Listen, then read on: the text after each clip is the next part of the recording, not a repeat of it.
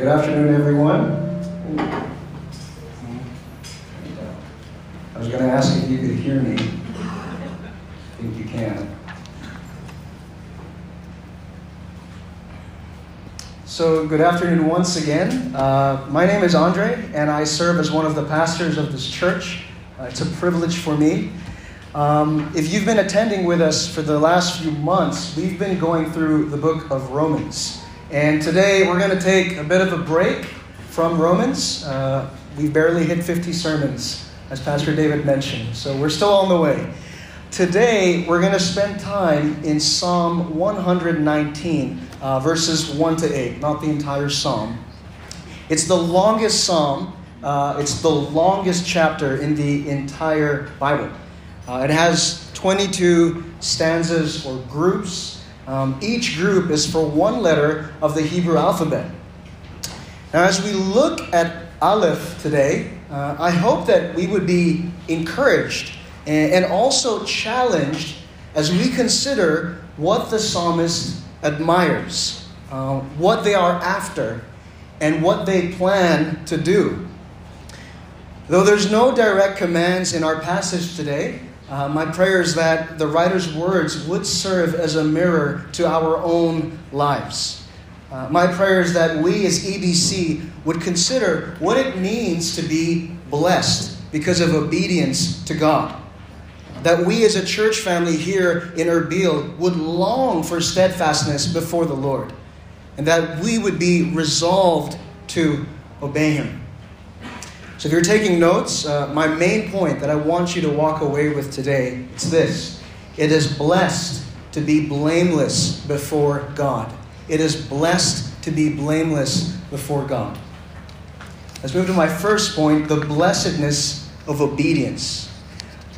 Blessed are those whose ways are blameless, who walk according to the law of the Lord. Blessed are those who keep His statutes and seek Him with all their heart. They do no wrong, but follow His ways. So blessed, or hashtag blessed, started appearing on social media around 2011. People would post a status update or a photo, and they would use this hashtag so that anybody who searches for it on any social media platform would see their post. Last time I checked, just a few days ago, people would hashtag blessed because they got a promotion at their job, or they had a good meal, or their favorite team won a sports game, or they had an enjoyable vacation with family or friends, or maybe they heard a convicting, encouraging sermon at church. Our psalm today begins with the writer describing what it means to be blessed. So, according to the writer, to be blessed is to be blameless, without fault before the Lord. It's to be blameless in your ways because you walk according to God's law. You're blessed if you are somebody who keeps God's statutes and seek Him with all your heart, doing no wrong, but following His ways. I question how many likes or comments the writer of Psalm 119 would get if he hashtagged himself. And if we're honest, there's not too many people in this world who would tie obedience to God as something to be blessed about. So to the writer, blessed or happiness, as some translations put it, is not tied to any earthly thing. Not that we're not allowed to enjoy the good things we receive in this lifetime, but true blessedness comes ultimately from being blameless before God according to His law. So throughout Psalm 119, God's law given on Mount Sinai to Moses is referred to by different words. And here alone in verses 1 to 8, we see the words law, we see statutes, we see ways, we see precepts, we see decrees and commands. All of this referring to God's given law to the Israelites through Moses, otherwise known as the Mosaic Covenant. So at one point in human history, God rescued his chosen people, the Israelites, out of slavery in Egypt. He set them apart for his own possession, and they were to be different in how they lived from everyone else. Now, God's desire was not just to rescue them, but to dwell with them, to live with them. How does a holy God dwell with a sinful people? You know, where we come from, to a certain degree, determines, you know, how we gauge what is clean, or when is something actually clean enough. See, I thought I was a pretty clean person. Then my wife, Jamal, and I got married, and I realized there is someone far cleaner and tidier than I. How much more with God? How much cleaner, purer, and righteous is He. He is the kind of holiness that burns unholiness. Even a dot or a wrinkle is undone in His presence. If God were to dwell with His people, they would have to be holy as He is holy. And so His laws that He gave are a perfect reflection of His perfection. So he gave his laws with the expectation that the people of Israel, the people who have already experienced his salvation, would center their entire lives around his given word. Deuteronomy 28 tells us that God promised that they would prosper and be blessed by him if they obeyed. Or they would experience curses and suffering if they disobeyed. And this pattern of blessings for obedience or curses for disobedience would continue for God's people. As Joshua was starting out in the promised land, God commanded his people once again to always keep his law on their lips and to meditate on it day and night. And so his commitment to them through this given word was what set them apart from everyone else. His word, his given law, would be the center of their lives. So in the same way, God's word to us, his Bible, in all its complete revelation, both the Old and New Testament together, is meant to be the center of our lives, brothers and sisters. How regularly do you personally hear from God's voice in his word? Of all the different voices that speak into your life daily, calling you to walk, to seek, to keep, and to follow them, where is God's voice in his word to be found in your life this afternoon? And above all this, are you attracted to this image of blessedness described in verses 1 to 3? Is that something appealing or alluring to you? Is there any attraction in your soul to be blessed in this way? Nobody can be blameless before God, though. And this is a tension that the psalmist feels. So after describing blessedness as being found blameless according to his word, the psalmist moves into longing for their life to be obedient, to moving into longing to be obedient to the Lord. So the second point I'm stating is the longing for steadfastness.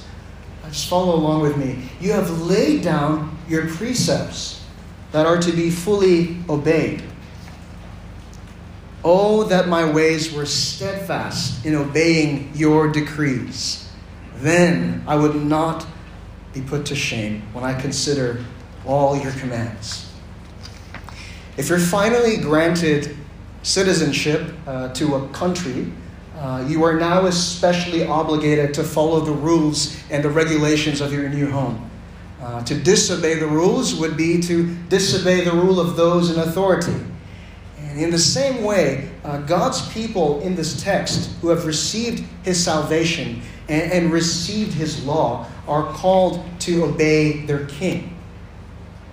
So to disobey God's given word would be to disobey God himself. And God is not just another man. He's not just another person off of Ankawa. This is the creator of all the universe. He is the source of all good. And he is the one who seeks the good of his creation. His laws are meant to be for the good of his creation. And this God is not seeking half obedience, but rather a full obedience to the standard that he has set to the psalmist and to his people. So his given precepts are appointed to his people to be fully obeyed. And again, the writer obviously has in mind this promise of blessings for obedience, or a curse if you don't uphold the words of his given law. But full obedience is not just simply doing the right thing externally. It's founded on a heart, the very center of a person's thoughts, emotions, and will. It's founded on a heart that seeks after God. And as we look at the song that the psalmist has wrote, there is a longing to be steadfast. The psalmist desires to be steadfast in how they walk, in how they keep, in how they seek and follow God and his word. EBC, how are we doing in terms of longing for steadfastness to God? A steadfast person is unchanging, firm, enduring, reliable and true, persevering till the very end. Are we as a church family marked by a longing to obey God's word faithfully? Is there an obedience to God's word in how we love and care for one another? In how we shepherd our families? In how we raise our children? In how we relate to our co-workers and friends? In how we exercise the authority that God has given to us? Friends, as our church covenant says, let's not forget that through seeking God's help, we need to live carefully in this world. We need to deny ungodliness and worldly passions, remembering that we bear Christ's name, and now we have an obligation to lead new and holy lives.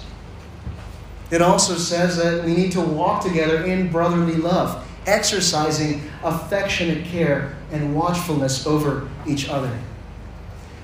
You know, often I'm encouraged when a fellow church member tells me or confesses to me, I have not lived according to God's word. Not privately, but publicly. I've not lived according to his word in front of others. And some of you have been quick to admit that to the people you have wronged, and you've asked them for forgiveness.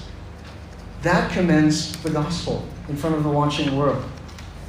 So friends, one application for us to consider, it's this. It's pray to our Father, who is himself steadfast and in love, to give us a desire to obey him and be steadfast in our obedience. So pray, friends. That's one application. Pray that God would give us a desire to obey him and to be steadfast in our obedience.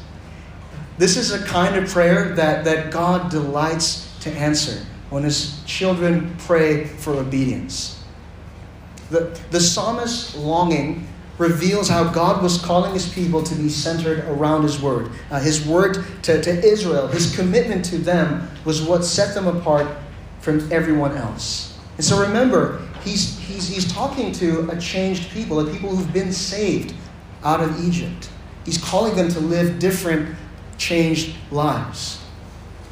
And so friends, in the same way, God's word to us here in Erbil as believers, his commitment to us through his word, the centrality of his word in our lives, is what should set us apart from the rest of Erbil. Will we be a people that are set apart from the rest of Erbil?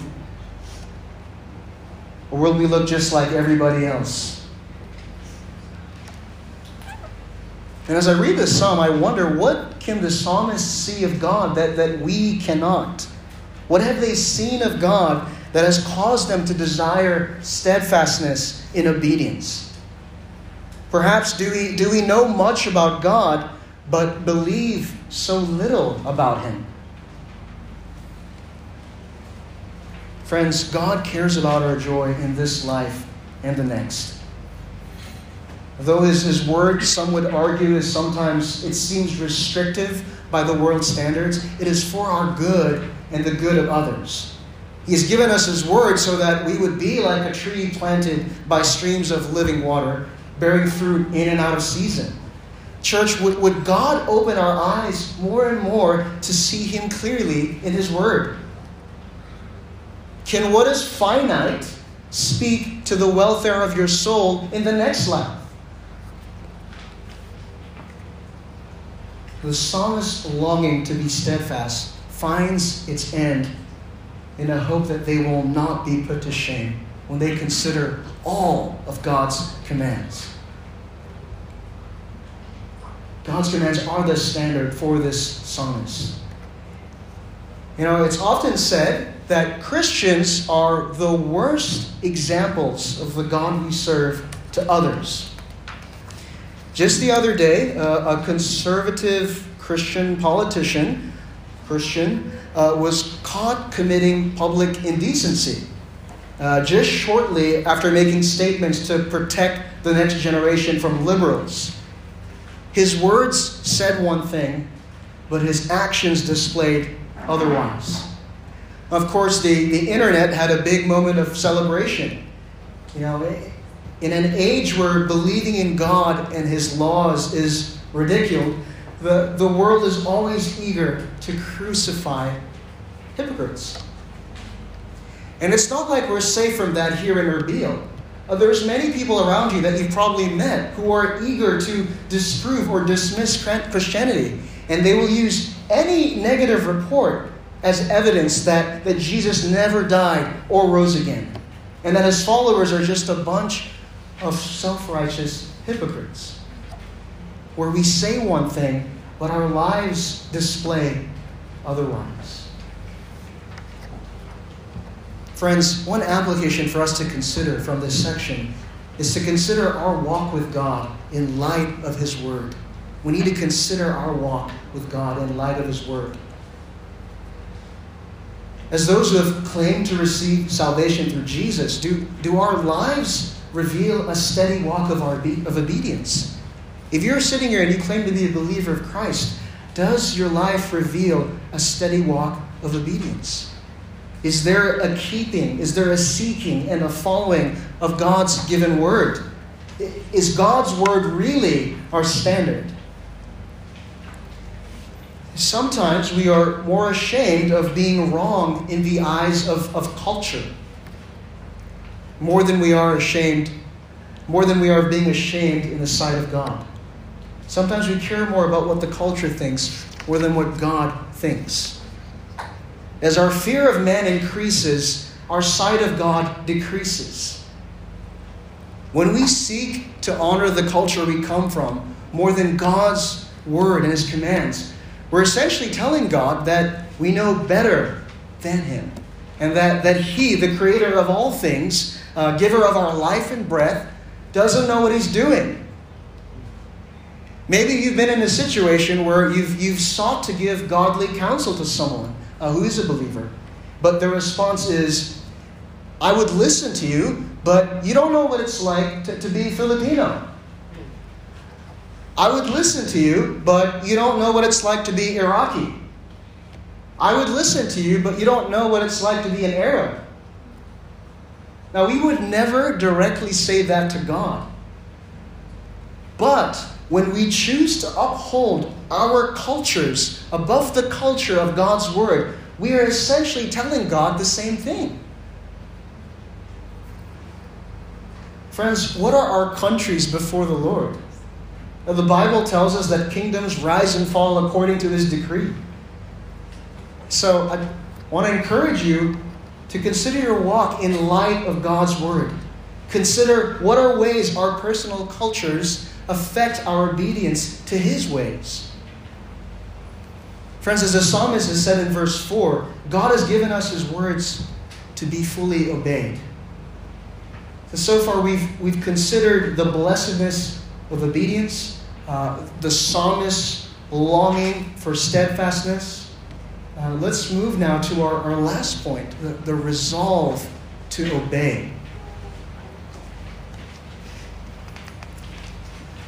Verse 7 onwards, I will praise you with an upright heart as I learn your righteous laws. I will obey your decrees. Do not utterly forsake me.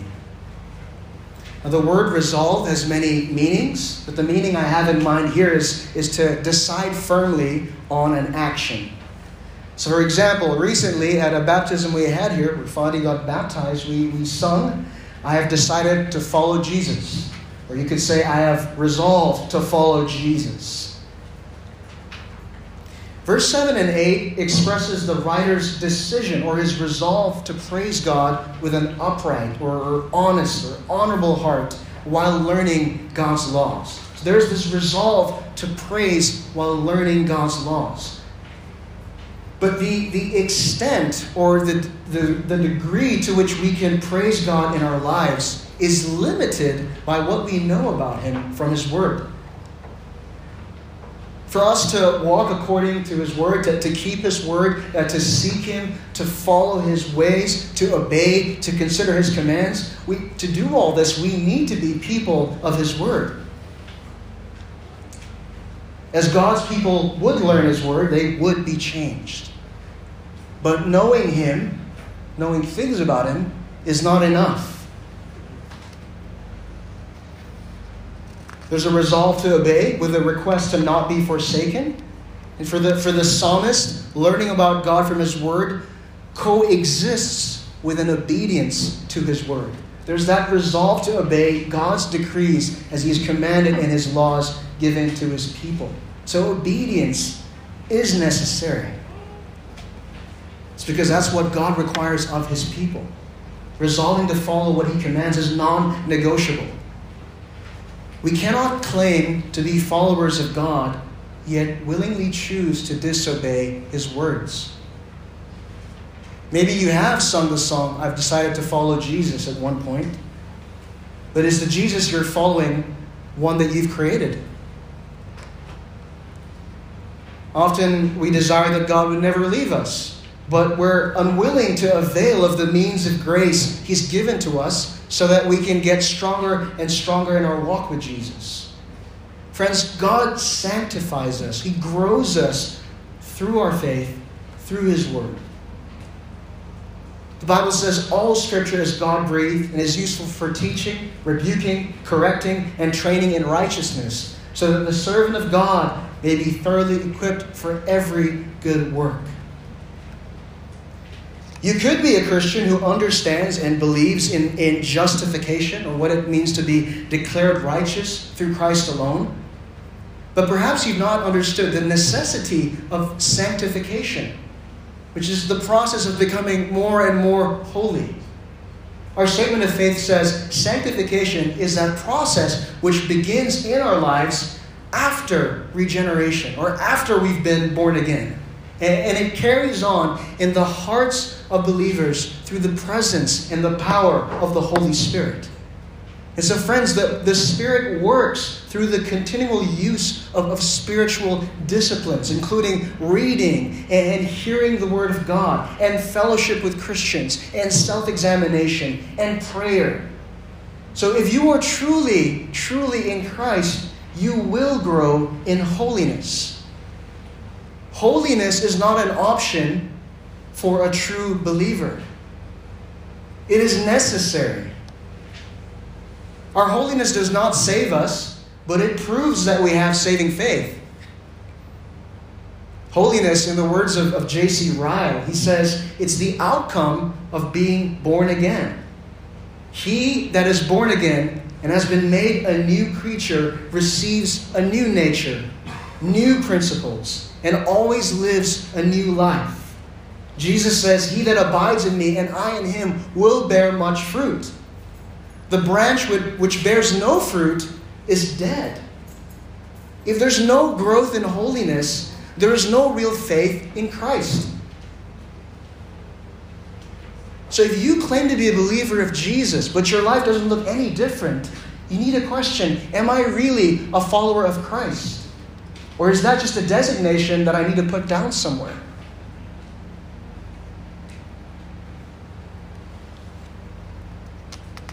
Believers bear fruit. Our spiritual holiness is seen not just in words. You might know all the right verses and quote them back to me, but your life needs to be seen in holiness.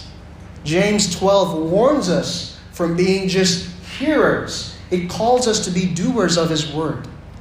Jesus himself, as read earlier in Matthew 7, Jesus' own words, "Everyone who hears these words of mine and puts them into practice is like a wise man who built his house on the rock. The rain came down, the streams rose, and the winds blew and beat against that house, yet it did not fall, because it had its foundation on the rock. But everyone who hears these words of mine and does not put them into practice is like a foolish man who built his house on sand. The rain came down, the streams rose, and the winds blew and beat against that house, and it fell with a great crash." Friend, are you in danger of being that house?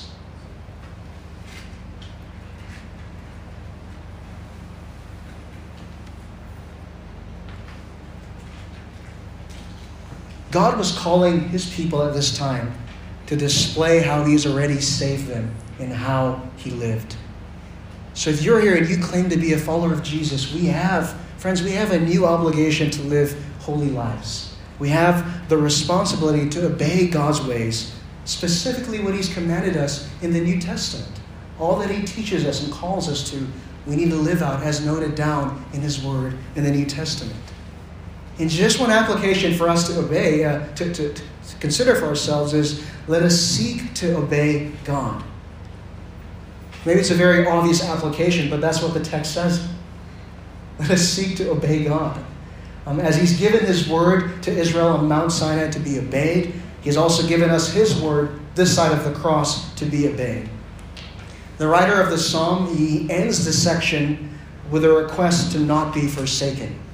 See, the writer understands that God is perfectly just to abandon him if he disobeys.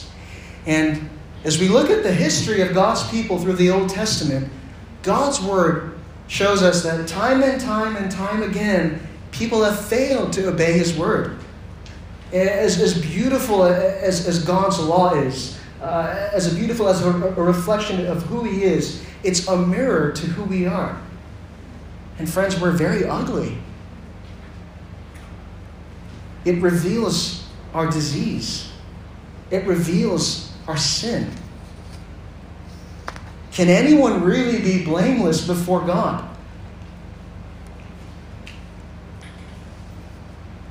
Two 2,000 years ago, a gift of grace was given to mankind.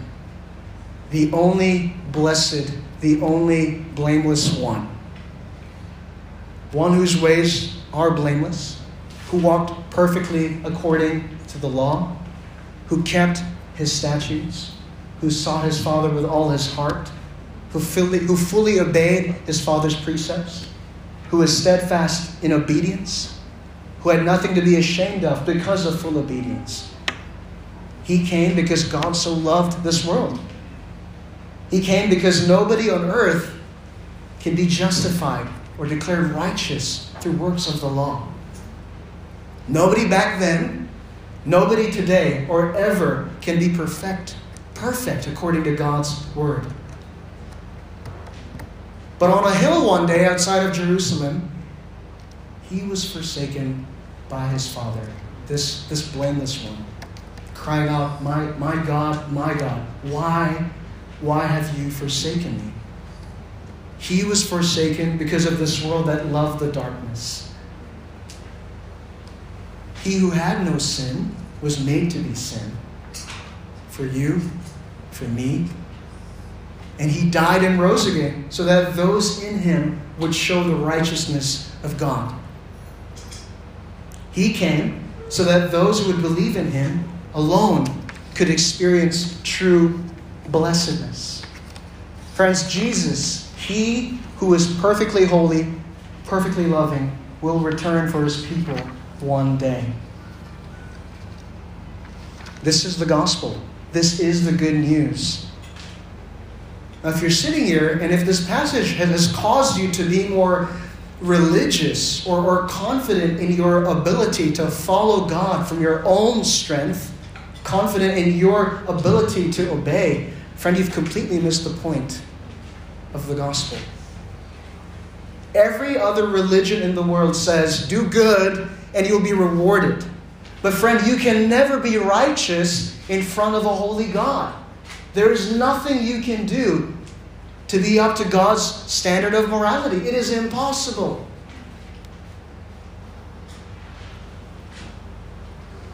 Friend, look to the blameless one. Look to Jesus. It is his blameless life that Christians hide behind. In him, our life is hidden. It is only through him that you can know the blessing of being blameless before God. Friend, trust him to be your pardon before a holy God. Now, if you are in Jesus, if you are a follower of Christ, friend, you have a new heart. He has given you a new heart and a new spirit. He has removed your heart of stone. And he's given you a heart of flesh. You're free to pursue God in holiness. You can continue to work out your salvation with fear and trembling, for it is God who works in you to will and act to fulfill his good purpose. We can strive for obedience, and though we will fall and fail, God calls us to run our race with perseverance, fixing our eyes on Jesus, the author and perfecter of our faith. Though we may fall because we're still in the flesh, Jesus is your advocate. He's my advocate before the Father. He is the faithful high priest through whom we receive mercy and grace in our time of need. It is he who will silence the accuser. He silences the accuser, and in the end, we will triumph over the accuser because of the blood of the Lamb. Because of our faithful God, we can be confident that he who began a good work in us will carry it on to completion until the day of Christ Jesus. Friend, it is he who is able to keep us from stumbling and to present us before his glorious presence without fault and with great joy. In Christ alone, and only through Christ in us, can we be blameless before a holy God. Through Christ alone, we can experience the blessing of being blameless in this life, and more of that fullness in the life to come. Friends, it is blessed to be blameless before God.